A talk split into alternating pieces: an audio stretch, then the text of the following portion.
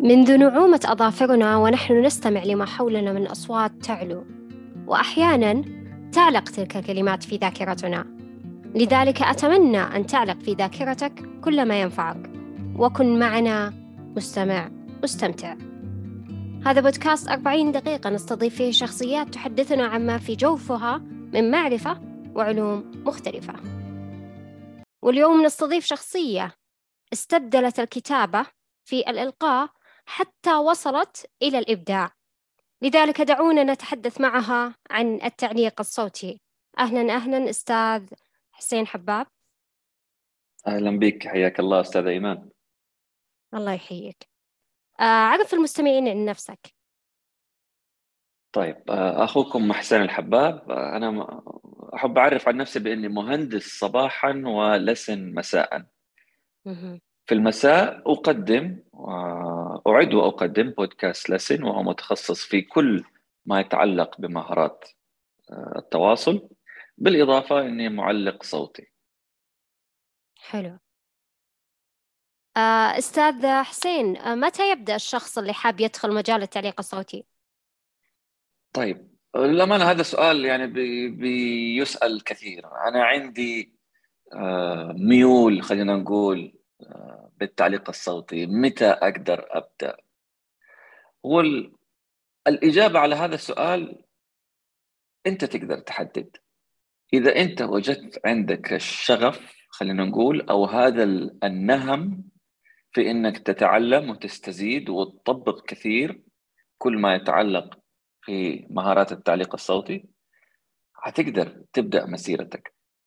يعني كون إنه الواحد ينتظر لين يقول أنا أنمي المهارات حقتي الصوتية أو مهارة الإلقاء عندي إلى درجة احترافية وبعدين أبدأ أدخل مجال التعليق الصوتي، هنا ربما الواحد حينتظر كثير وربما يفقد هذا الشغف قبل ما يبدأ من الأساس. فما في ضرر إنه الواحد يبدأ وفي نفس الوقت يحاول يحسن من أدائه مرة عن مرة. صحيح. أستاذ حسين، لكل علم مجالات مختلفة، لكن ما هي مجالات التعليق الصوتي؟ ممتاز. طيب، مجالات التعليق الصوتي يعني تختلف وتتنوع كثير. فلو جينا مثلا على الأنواع، خلينا نسميها أنواع التعليق الصوتي، في عندنا أنواع كثير. تبدأ مثلا من التعليق الصوتي اللي بنشوفه في الإعلانات التجارية أو اللي بنشوفه في الأفلام الوثائقية أو اللي بنشوفه في الفيديوهات التعريفية حقت الشركات، أو مثلا زي الأصوات اللي بنشوفها في الدبلاج، أو تجي مثلا كأداءات مختلفة زي مثلا التعليق الرياضي، زي تعليق أو خلينا نقول التقديم الخاص بنشرات الأخبار. هذه كلها أنواع مختلفة من التعليق الصوتي. يجي برضو كمان في أنواع زي مثلا اللي بنسمعها في المطارات، الأناونسمنت حق شركات الطيران، زي الإلقاء الشعري برضو كمان، هذا يعتبر نوع من أنواع التعليق الصوتي، زي قراءة الأدعية أو النصوص الدينية، النصوص الوجدانية. هذه كلها برضو كمان تقدر يعني نسميها كأنواع للتعليق الصوتي. فعشان كده الواحد لا يحصر نفسه إنه التعليق الصوتي هو فقط اللي إحنا قاعدين نسمعه في الراديو، إما كإعلانات تجارية أو كتقديم نشرة أخبار. أنواع التعليق الصوتي جدا جدا جدا كبيرة. هذا غير كمان في، صح ما ذكرت، كمان اللي هو قراءة الكتب أو الملخصات الصوتية كمان. صحيح.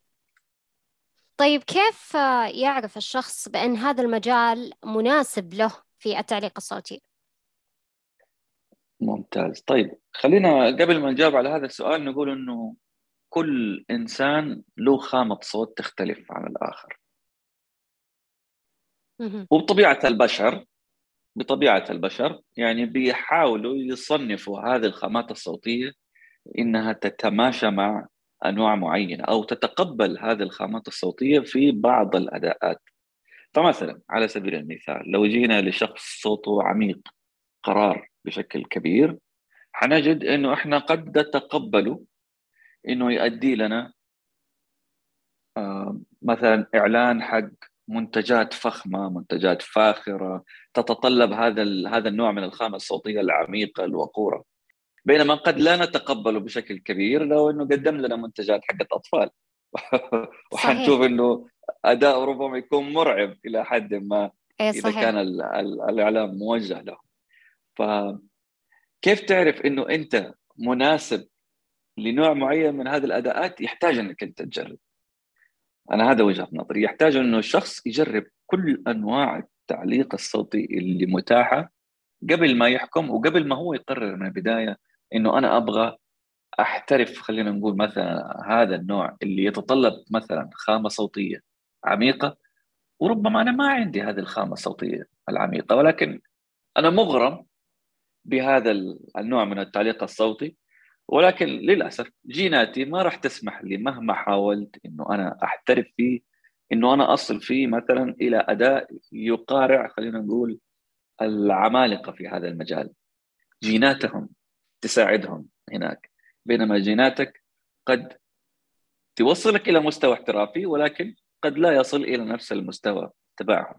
بينما لو جربت أداءات صوتية أو أنواع مختلفة من التعليق الصوتي ربما أنت حتى ما تكون بتفكر فيها من البداية، تجد أنه جيناتك وإمكانياتك بتساعدك فيها بدرجة كبيرة جدا، لدرجة أنك تصل فيها إلى احتراف في وقت قصير، وقد يشار إليك بالبنان وتكون من عمالقة هذا النوع من أنواع التعليق الصوتي. فالإجابة هي أنه يحتاج أنك أنت تجرب كل أنواع التعليق الصوتي اللي تخطر على بالك واللي ما تخطر على بالك إلى أن تجد نفسك فين. يعني المجال مفتوح أمام الكل. صحيح. حلو. طيب كيف تنمي موهبة التعليق الصوتي عندك؟ ممتاز. طيب هنا خلينا أصنفها إلى قسمين، في طريقتين أو خلينا نسميها اتجاهين ممكن أي شخص يساعده أنه ينمي مهارته في تحسين نبرات الصوت. الطريقة الأولى اللي هي المهام اللي إحنا بنأديها في حياتنا اليومية، كيف نقدر نعدل عليها شوية بحيث أنه تساعدنا في تحسين نبرات الصوت. فمثلا خلينا نأخذ على سبيل المثال الرياضة بتساعدنا بشكل كبير جدا بأنه تحسن من أداء التنفس عندنا، من استيعابنا لكمية نفس أكبر، من قدرتنا في التحكم في إخراج هذا النفس في مدة أطول، فبالتالي بتحسن من أدائنا الصوتي. وأخص بالذكر هنا اللي هي الغوص بالدرجة الأولى، ويجي بعدها السباحة، ويجي بعدها أي رياضة بترفع من معدل نبضات القلب. من الأداءات الثانية اللي بنمارسها في حياتنا اليومية اللي هي القراءة. خلينا نأخذ على سبيل المثال اللي هو قراءة الكتب. لو أنا أخذتها كتمرين بالنسبة لي، لما أجي أقرأ بدل ما أقرأ بيني وبين نفسي أقول لا، خليني أقرأ بصوت مرتفع، خليني أحاول ألون بشكل كبير. فأنت أخذتها هنا كتمرين يساعدك كمان بتحسين نبرات الصوت. وإذا كان عندك أطفال فهنا أنت عندك فرصة كبيرة أنك أنت تجسد هذه القراءة بشكل كبير، خاصة أنه قصص الأطفال بتساعد في هذا، كون أنه فيها شخصيات، كون أنه فيها انفعالات وفيها عواطف وفيها مشاعر. فهذا بيساعدني كقارئ بشكل كبير أنه أنا أحاول أتقمص هذه الشخصيات، أحاول أجسدها بشكل كبير، وبالتالي أساعد نفسي بشكل كبير جدا أنه أنا أحسن من نبرات صوتي. من الأداءات كمان اللي في المهام اليومية اللي بتساعدني زي مثلا الإنشاد أو الغناء. إذا لك في الإنشاد، لك في الغناء، لا تخجل من أنك أنت تطلق العنان لنفسك وتحاول تطلع الفنان الذي بداخلك. صح، إحنا لما نجي نتحدث مع الآخرين ما بنلحن كأننا جالسين نغني، ولكن ثق تماما أنه أي أداء صوتي أنت قاعد تأديه في الغناء أو الإنشاد قاعد يضاف إلى مخزونك، وبالتالي أثناء حديثك العادي مع الآخرين بشكل لا إرادي قاعد تحاول تطبق بعض هذه القوالب النغمية أو القوالب الموسيقية، وحتطلع معاك يعني تنعكس خلينا نقول على أدائك الصوتي بأنه بيطلع فيه تلوين فيه تلحين.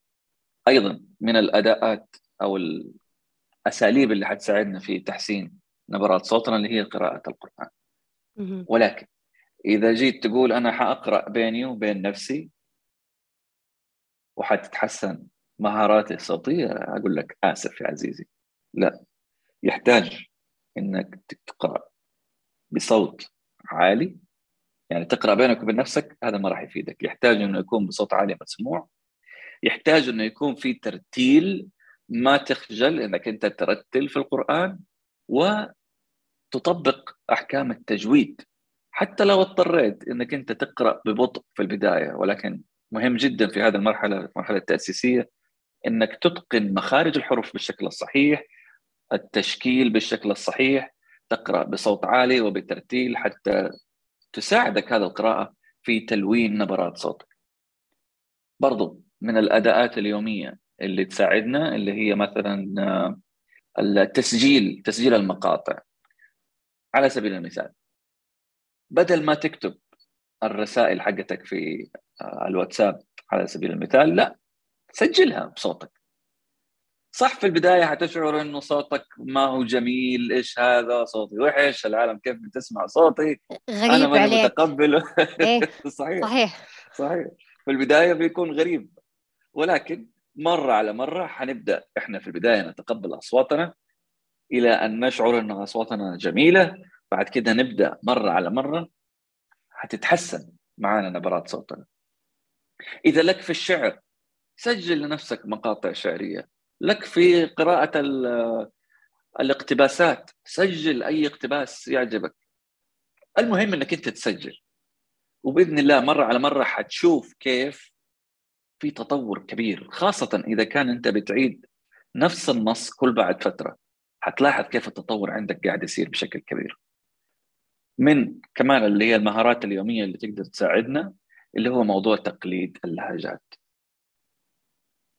بمعنى إنه مع أصحابك، مع أهلك، مع أطفالك، الأشخاص اللي تمون عليهم، حاول تتكلم معهم بلهجة أخرى غير لهجتك المحلية. تعرف تتكلم مثلا حجازي، اتكلم معهم حجازي. تعرف تتكلم معهم إماراتي، اتكلم إماراتي. تعرف مصري، تعرف لبناني، تعرف مغربي، تعرف عراقي، أيا كان.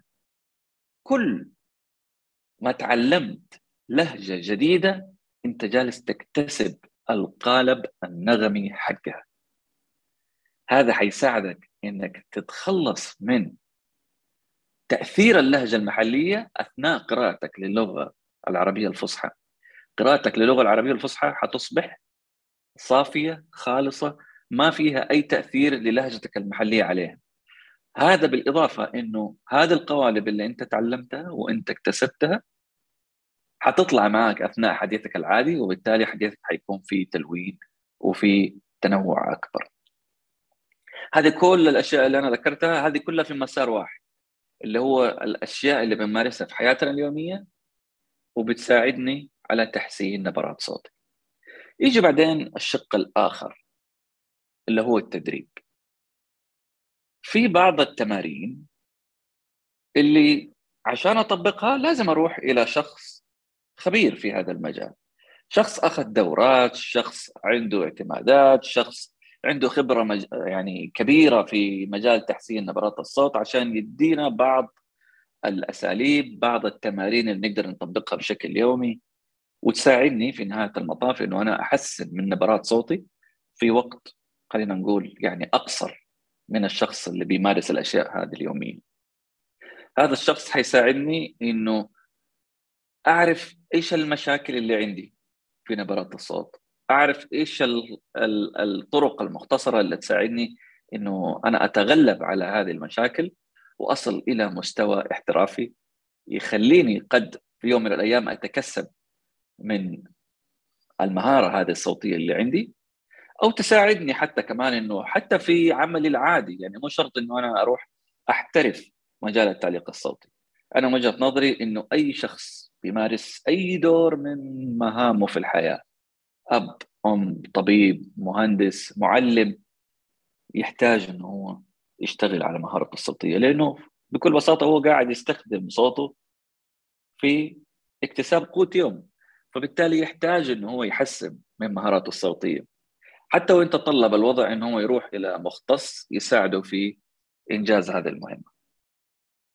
فهنا بالتالي صار في عندنا زي مسارين، المسار الأول اللي هي المهام اللي أنا بأديها بشكل يومي، أحاول كيف أعدل عليها شوية بحيث أنه تحسن من أداء الصوتي، أو المسار الثاني اللي هو المسار خلينا نقول الاحترافي شوية، اللي يحتاج وقت ويحتاج جهد في وقت ويحتاج إلى شخص يساعدك فيه. أي ويحتاج إلى شخص خبير يساعدني فيه بشكل كبير. طيب ما هي الأطعمة أو المشروبات التي يتجنبها الشخص قبل تسجيل صوته؟ ممتاز. طيب يعني خليني أقول لكم أنه أنا يعني كنت أتمنى والله أني أقول لكم أنه حبالنا الصوتية أو حتى أداءنا الصوتي بشكل عام لا يتأثر لا بالطعام ولا بالشراب، ولكن للأسف يعني ما في شيء يعني منيع أو حصين ضد هذه المؤثرات، ولكن الخبر الجيد أنه زي ما في تأثيرات أو مؤثرات سلبية في كمان مؤثرات إيجابية. خلينا نبدأ بالأشياء السلبية، بما أنه إحنا ناس نحب الدراما كثير. أكيد. فمثلا على سبيل المثال واللي أنا أعتبرها أكبر مؤثر سلبي على الحبالة الصوتية، يعني لو أبغى أحطها من 1 إلى 100 رقم 1 حيكون التدخين. التدخين أكبر مؤثر سلبي على الحبالة الصوتية، إما كان حتى كمان على الصحة بشكل عام، ولكن بما أن نحن بنتكلم عن الصوت، فئة كبيرة من الأشخاص فقدوا حبالهم الصوتية بالكامل بسبب التدخين، وربما يكون التدخين هو يعني المسبب اللي اتفق عليه أكبر شريحة من الأطباء أنه هو فعلا مسبب للسرطان، غير أنه هو قد يسبب السرطان للحنجرة، وقد يضطر لا سمح الله الشخص إلى استئصالها بالكامل ويصبح بدون حبال صوتية. لها تأثير سلبي بأنها بتغير من خامة الصوت، ويمكن بنلاحظه على الأشخاص اللي بيدخنوا لفترات طويلة وبشراهة، كيف أنه خامة صوتهم بعد وقت طويل بتتغير بالكامل، بتصبح أكثر خشونة، ويكون هذا حتى تأثير واضح بشكل كبير حتى على السيدات ربما أكثر من الرجال. فالتدخين هو أكبر مسبب سلبي. يجي بعدها يعني لو قلنا هذا رقم 1، يجي بعدها على رقم 50، شايف الفرق كبير قديش؟ يجي بعدها على رقم 50 ممكن نحط هناك اللي هو الشوكولاتة. واو. أي ما أدري إذا أنت محبة الشوكولاتة، ولكن أعتقد أنه فئة كبيرة أيضا. شيء جديد علي يعني ما حسب الشوكولاتة يعني له تأثير. الشوكولاتة برضو كمان تعتبر مؤثر سلبي، واعتذر المحبين الشوكولاتة. الشوكولاتة فيها أكثر من مؤثر سلبي مع بعض كده، يعني تركيبة جاية مع بعض. الشوكولاتة فيها دهون، فيها سكريات، فيها منتجات ألبان، فيها كافيين، وهذه كلها تعتبر مؤثرات سلبية. لو جينا ناخذها واحدة واحدة، الدهون تعتبر مؤثر سلبي لأنها تعمل زي طبقة زي الكوتينج على الحبالة الصوتية، بتأثر على خامة الصوت. منتجات الألبان برضو كمان تعتبر مؤثر سلبي لأنه تحتوي على هرمونات بتفرزها هذه الكائنات لتغذية أطفالها، فهي في الأساس ليست موجهة للبشر. هذه الهرمونات بحكم أنه هي ليست موجهة للبشر بتعطي تأثير سلبي على جسم الإنسان، وبتأثر على الحبال الصوتية. الشوكولاتة تحتوي على السكريات، سواء كان لاكتوز، فركتوز، أو أيا كان نوع من أنواع السكريات. اللاكتوز برضو كمان موجود في منتجات الألبان. السكريات تعتبر مؤثر سلبي على الحبال الصوتية، وبتأثر على خامة الصوت. يجي كمان عندنا الكافيين، الشوكولاتة تحتوي على نسبة من الكافيين، وإن كان بنسبة أقل من الشاي أو من حتى القهوة، ولكن ما زال فيها كافيين. فإذا الكافيين يعتبر من مدرات السوائل، الديهايدريترز، بمعنى أنه أي جسم يلامسه يعمل على إزالة الماء منه، فبالتالي بيسبب له جفاف. الحبالة الصوتية جزء كبير من تكوينها ماء، تحتاج أنه يكون فيها رطوبة عشان يكون فيها مرونة، وبالتالي الصوت يكون واضح ومسموع ويكون فيها اهتزاز بشكل صحي. لما تقل كمية الماء فيها بسبب شربنا للكافيين أو حتى قلة شربنا للماء، بالتالي الاهتزاز فيها، الفايبريشن، بيصير أقل، وبيكون فيها صوت يعني الاهتزاز جدا واضح وجدا عالي. وربما يكون هذا هو السبب اللي بيخلي بعض المعلقين الصوتيين يقول لك أنا عشان أبغى صوتي يصير فخم، أبغى فيه صوت هذه تكون واضحة وعالية وقوية، أروح أشرب لي قهوة يسميها قهوة التسجيل. حلو. هذا تحصل بسبب الجفاف اللي بيصير على الحبال الصوتية. طيب، في أشياء ثانية برضو كمان يعني بتأثر، زي مثلا المشروبات الغازية. المشروبات الغازية أولا فيها سكريات، ثانيا بعضها بيحتوي على كافيين، ثالثاً بتحتوي على أحماض. هذه الأحماض بتعمل على مهاجمة الحبالة الصوتية وبتأثر فيها كمان بشكل كبير. هذه الأحماض زي ما هي موجودة في المشروبات الغازية موجودة كمان حتى على اللي هي العصيرات اللي فيها أحماض عالية زي الليمون، زي البرتقال، هذه كلها تعتبر يعني مشروبات حمضية عالية. في العادة ما ينصح إنه المعلق الصوتي يشربها قبل ما يكون في عنده أي أداء صوتي احترافي أو تسجيل.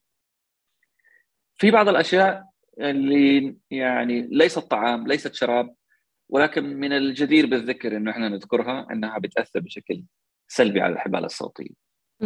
زي مثلا الصراخ، وبنلاحظ إنه الشخص لما يصرخ بصوت عالي لفترة طويلة يبدأ يشعر كأنه حبالة صوتية تجرحت، يصير حتى ما يقدر يتكلم لأنه صوته رايح يعني. صحيح. صوته بيصير مبحوح، بيروح بسبب هذا خلينا نقول الجروح البسيطة اللي بتصير على الحبالة الصوتية. طيب، عكسها اللي هو الهمس، اللي هو إنه الشخص يتحدث بصوت جدا منخفض لدرجة يكون كمية الهواء اللي بيخرج أكبر من المطلوب، زي الأشخاص اللي عندهم بحة. الأشخاص اللي عندهم بحة في العادة آخر اليوم بيشعر إنه صوته ناشف، أو خلينا نقول حلقه ناشف، حبالة صوتية جافة جدا، صوته بدأ يروح، نفس ما عنده، خلص، متعب. ليش؟ بسبب إنه كمية الهواء اللي جالسة تخرج منه أكبر من الاحتياج، فهذا بيسبب له جفاف حتى كمان على الحبالة الصوتية، وبالتالي بتكون أكثر عرضة للالتهابات. البرد الشديد في فترة الشتاء بنلاحظ كيف إنه حبالنا الصوتية بتجف بسبب هذا الهواء البارد، تصبح أكثر عرضة للالتهابات. غالباً التهابات الحلق بتزيد في فترة الشتاء. صحيح. برضو الجوع، في حالة الجوع الشديدة، أول شيء بسبب هذا الجوع الجسم بيكون جاف، ما في سوائل، فبالتالي ما في ترطيب على الحبالة الصوتية، ما في طاقة، بالتالي أداء الصوتي بيكون ضعيف. إذا كمان زاد الجوع عن حده بتفور الأحماض الموجودة في المعدة بترتفع، بيصير في ارتجاع مريئي. إذا لامست هذه الأحماض الحبالة الصوتية بيصير عندي زي الالتهاب مفاجئ وسريع، وقد يسبب بحة، وربما حتى الواحد كده لبرها كده يشعر إن صوته تغير، وبيشعر بحرقان جدا عالي في الحبالة الصوتية. أتوقع يكفي دراما كده. هذا كل السلبيات يعني. هذا كلها سلبيات، ما في ولا شيء إيجابي، طعام طيب واحد. خلينا نتكلم الآن على الإيجابيات. يلا. أكبر مؤثر إيجابي اللي لما الإنسان يأخذه حبالة الصوتية تقول له ينصر دينك يا شيخ، أيوة الديني كمان زيادة. هذا اللي نبيه. أيوة، اللي هو الماء الفاتر.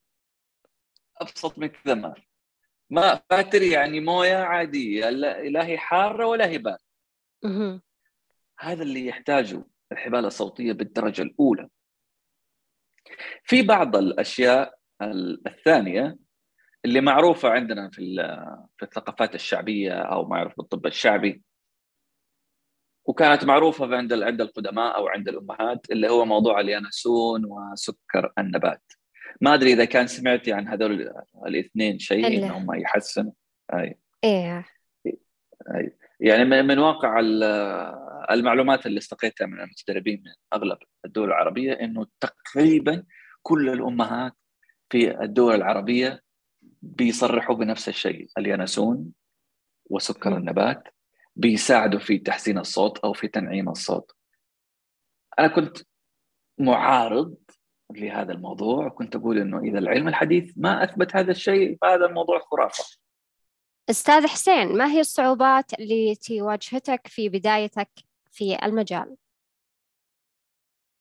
بالنسبة للصعوبات، يعني يمكن هذه الصعوبات حتى حتواجه أي شخص حابب يدخل في مجال التعليق الصوتي. يعني أغلب المجتمع ما ينظر إلى موضوع التعليق الصوتي إنه هو مهارة حرفية، خلينا نقول الواحد يقدر يشتغلها في يده كده وتقدر يعني تعطي له مكسب مادي يعني كبير. هذا شيء. الشيء الثاني إنه نظرة المجتمع إنه أنت عشان تسجل لمقطع بصوتك تبغى هذا المبلغ، إنه خير تبغى في الدقيقة مبلغ فلاني، إنه ليش؟ طيب عادي، أي أنا أجيب أي أحد يسجل صوته ويتكلم. صحيح. هذه مثلا أحد المشاكل خلينا نقول اللي واجهتني أنا، عشان أول شيء أدرب نفسي وأطور نفسي، أطور هذه المهارة إنه فعلا تصل إلى مستوى احترافي. الموضوع يأخذ وقت طويل، يعني موضوع إنه أنا أخذ دورة أو أشوف ورشة ولا أتابع كده كم مقطع في اليوتيوب وبعد كده أجي أحاول أطبق، وإن طلعت معايا بشكل شوي احترافي، ولكن يبان إنه هذا الشخص لسه محترف، صوته ما هو راكز لدرجة تخليه إنه فعلا العملاء ممكن يجوا يدفعوا له فلوس ويقولوا له هيا خد سجل لنا. وهذا اللي يخلي جزء كبير من المعلقين الصوتيين اللي يبدأ في هذا المجال، ولكن بعد ممكن سنة حتى أو إلى سنتين ما يجي له أي عمل، ويقول هذا مجال محتكر من قبل فئة معينة، وبالتالي ما يحتاج أن أنا أتعب نفسي فيه وأضيع فيه وقت أكثر من كده. هو فعلا الموضوع يأخذ وقت طويل طويل طويل، سنين، حتى يصل يعني جودة الصوت إلى مستوى جدا احترافي. لأنه خلينا أقول لك إنه صعب على الواحد إنه هو يقيم صوته في البداية، خاصة في البدايات. صحيح. أي أنا قاعد أسمع أسجلت كده مقطع معين وأجي أسمع أقول أوف واو مرة رهيب، العميل هذا ما عنده عقل إذا ما وافق على هذا العمل ووافق يعني اشتراه ودفع عليه فلوس، ويرفض العمل مثلا ويروح لأحد ثاني، يزعل، وبعد سنين يرجع يسمع المقطع مرة تانية يقول أوف الحمد لله أنه ما وافقوا، ولا كان صوتي فشل، كان ما حد رضي يأخذني مرة ثانية. ليش؟ لأنه لسه ما زاد عنده مستوى الذكاء السمعي إلى مستوى أنه يقدر حتى يحلل إنه أوكي هنا كان المفروض يطلع سنة، هنا كان المفروض ينزل سنة، الطبقة اللي اختارها، السرعة، الحدة، المشاعر كانت موجودة ولا ما هي موجودة. في البداية يحتاج إلى شخص خبير يحضر معاه دورات، يعطي له تقييم، يحضر اللي هي الجلسات اللي بتصير حقت تقييم الأداء، بتصير هذا عادة في تويتر، مساحات تويتر أو حتى في إنستغرام. هذه تساعد الشخص إنه يأخذ التبس أو النصائح كده البسيطة دي اللي بإذن الله يعني تصنع معاه فارق، بيأخذها من شخص يعني خبير في هذا المجال، ما أخذها فقط كده إنه والله صوتي فخم ويلا الناس بدأوا يدفعوا لي فلوس. ما في معلق صوتي الآن بنشوفه من الناس اللي ما شاء الله تبارك الله يعني مكتسحين ولهم يعني مساحة صوتية كبيرة في الإعلانات أو حتى أي نوع من أنواع الأداءات الصوتية جات معها بالصدفة. مستحيل، وأضمن لك هي 100%. فهذه مثلا من بعض التحديات اللي بتواجه الناس المبتدئين وتخليه شوي شوي يبدأ يفقد الأمل ويبدأ يخرج من هذا المجال. فبالنسبة لي الاستمرارية هي أكبر عامل حيساعد المعلق الصوتي إنه هو يصل إلى مستوى الاحترافي ويصير بدل ما هو يبدأ أو إنه يبذل جهد كبير في إنه هو يروح لشركات الدعاية والإعلان ويقول لهم خذوا هذا صوتي، خذوا هذا الملف يوضح لكم إيش الأداءات اللي أنا أقدر أسويها. يبدأ الشركات بالعكس هم اللي يجولوا، هم اللي يعرضوا عليه الفلوس ويعرضوا عليه المبالغ إنه الله يخليك تعال نبغى صوتك يطلع في الفيديو حقنا. هذه ما تجي بالسهل، تجي بعد سنين كثير من الأداءات بشكل مستمر من أكثر من نوع من أنواع التعليق الصوتي ألين خامة صوته تبدأ تصير راكزة أكثر، احترافية أكثر، ويبدأ يتضح خلينا نقول الأداء أو المجال في التعليق الصوتي اللي يتماشى ويركب مع خامته، مع أسلوبه، مع طباعه.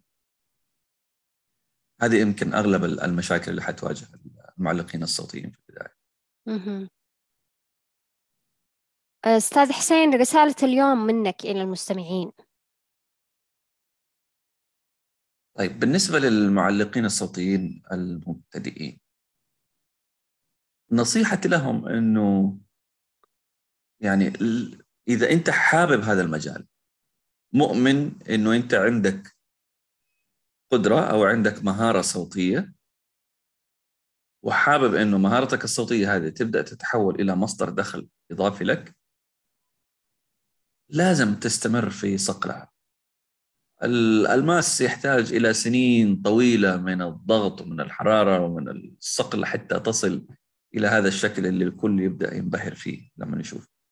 فتحتاج إلى استمرار طويل من الممارسة، تقبل للملاحظات، ما ياخد يعني الموضوع كده بأسلوب دفاعي إنه لا لا لا لا ما في صوتي، ما في شيء، المشكلة فيكم أنتم. تقبل النقد، خاصة إذا كان من شخص فعلا خبير في هذا المجال ويقدر يعطيك يعني نصيحة بدون مجاملة، لأنه هذا اللي بيصير عادة لما الواحد يروح ياخد تقييم من أقرب الناس له، الناس اللي يحبوه، ما يجرح مشاعره، يدوا له تقييم، واو أدائك مرة رهيب، مرة رائع، ما في أي مشكلة. قد يغتر البعض في البداية إنه فعلا أدائي ما في شيء، شوف كيف بيقولوا عليه. ولكن لما يروح عند شخص يفهم شوية في التعليق الصوتي يبدأ يديله ملاحظات، هنا كان المفروض تسوي كده، هنا كان المفروض تسوي كده، قد يأخذها البعض بشكل دفاعي ويدخل كده في مرحلة نكران كده في البداية إنه لا لا لا لا لا ما عندي مشكلة فيك أنت، ولا أنت إيش فاهمك. يعني أعتبر إنه هذه نقاط تحسين وليست نقد فيك أنت شخصيا. وجرب، جرب أكثر من أداء، جرب أكثر من طريقة. لا تترك باب علم إلا وتترك. دورة أحضر، ورشة أحضر، مساحة صوتية في تويتر أحضر، مشاركات لتمارين في الانستغرام أحضر. أي فرصة تتاح لك أنك أنت تستخدم فيها مهاراتك الصوتية أستغلها وأعتبرها تمرين، ولا تتسرع أنه خلاص أنا قضيت وقت بالنسبة لك أنت شايفه طويل وأنه يلا الآن أنا أبغى مكسب مادي. قد تضطر في البداية أنك أنت تسوي أعمال تطوعي بدون مقابل مادي، بهدف أنك أنت تصقل مهارتك، وبهدف أنه الناس تبدأ تتعود على صوتك ويبدأ صوتك يصير مألوف بالنسبة لهم، إلى درجة أنه أوكي خلاص إحنا نرتاح لما نسمع صوت فلان ونبغاه هو يكون المعلق الصوتي حقنا. الاستمرارية بإذن الله هي النجاح. هذه واحدة. 2، أنه إذا أنت مؤمن في مهارتك الصوتية لا تبخل على نفسك، بمعنى أنه قد تصل إلى مرحلة أنه أوكي الآن عشان أقفز في مهارتي أنا لازم أحضر دورة مدفوعة أو ورشة مدفوعة قيمتها الشيء الفلاني، لا إيش كتير أدفع هذا المبلغ عشان أحضر دورة يعلمني كيف أتكلم؟ طب يا عزيزي أنت كنت مؤمن في البداية في هذا المجال وتبغى الناس تدفع لك فيه فلوس، فليش مستكتر الآن أنت تحضر دورة تدريبية بمبلغ يعني وأكاد أجزم أنه مبلغ ما هو مرة كبير مقارنة بباقي الدورات؟ فأبحث عن المدرب اللي يعطيك مهارات تطبيقية تساعدك في أنك أنت تسقل مهارتك بشكل أسرع وتصل إلى مستوى احترافي بوقت قصير. بالنسبة للأشخاص الآخرين اللي ما له في مجال التعليق الصوتي ولكن يبغى يستفيد من مهارات معلق صوت، يعني خلينا أقول لكم أنه هذا الشخص أو هذا المعلق الصوتي صح أنه هو بيديك تسجيل مدته 30 ثانية ولا دقيقة ولا دقيقتين أو حتى 3 دقائق، بيديك شيء في الظاهر أنه الكل يقدر يسويه، أنه يتكلم فقط ويسجل، ولكن حتى يصل إلى هذا المستوى من الاحترافية ترى الرجل جلس سنين من التدريب ومن الجهد ومن انقطاع النفس أثناء الأداء ومن أنه حباله الصوتية تتعب ومن أنه يقعد يسمع ويكرر، هذا غير المبالغ المالية اللي دفعها عشان يحضر دورات تدريبية، عشان يحضر ورش وياخد تقييم ويطبق البرامج اللي بيدفع عليها اشتراكات شهرية عشان يقدر يمنتج ويسوي الصوت هذا كله، وفي الأخير تطلع خلاصة الجهد هذا زبدة الزبدة على قولهم، في الأخير يطلع لك هي في 30 ثانية ولا الدقيقة ولا 3 دقائق، وبيطلب فيها اللي هو المبلغ ده حق الدقيقة أو الدقيقتين تعليق صوتي. أنت قاعد تشوف فقط 30 ثانية دي مقابل المبلغ، ولكن الحقيقة أنت شوف السنين اللي وراها، المجهود اللي وراها، المبالغ اللي وراها بمقابل الكم دقيقة اللي هو جالس يطلبها. أنا حتى ما تكلمت الآن على المايك وعدد المايكات اللي بيمر عليها المعلق الصوتي حتى يصل بالأخير إلى مستوى يعني بمايك احترافي. رجاءً يعني لا تبخسوا الناس أجورهم، لا تبخسوا الناس حقوقهم، لا تبخسوا الناس مجهوداتهم. أنت شايف إنه المبلغ ده كثير، عندك مايك في الجوال، عندك مايك في اللابتوب، تقدر تروح تشتري مايك وروح سجل، روح شوف أي أحد كذا عجبك خامة صوته من أصدقائك من أفراد عائلتك خليه يسجل لك وشوف هل حيقدر يعطيك أداء صوتي احترافي ولا مجرد واحد صوته عجبك وقاعد يسجل لك مقطع. هذا يمكن يعني لخصت أبرز النقاط اللي أو الرسائل اللي دائما أحب أوجهها للناس اللي يبغوا يدخلوا هذا المجال ويبغوا يحترفوا هذا المجال والناس اللي بيستفيدوا من خدمات المعلقين الصوتيين. وعلى هذا سيداتي وسادتي دمتم بخير، وشاركوني تعليقاتكم على هذه الحلقة في أحد مواقع التواصل الاجتماعي.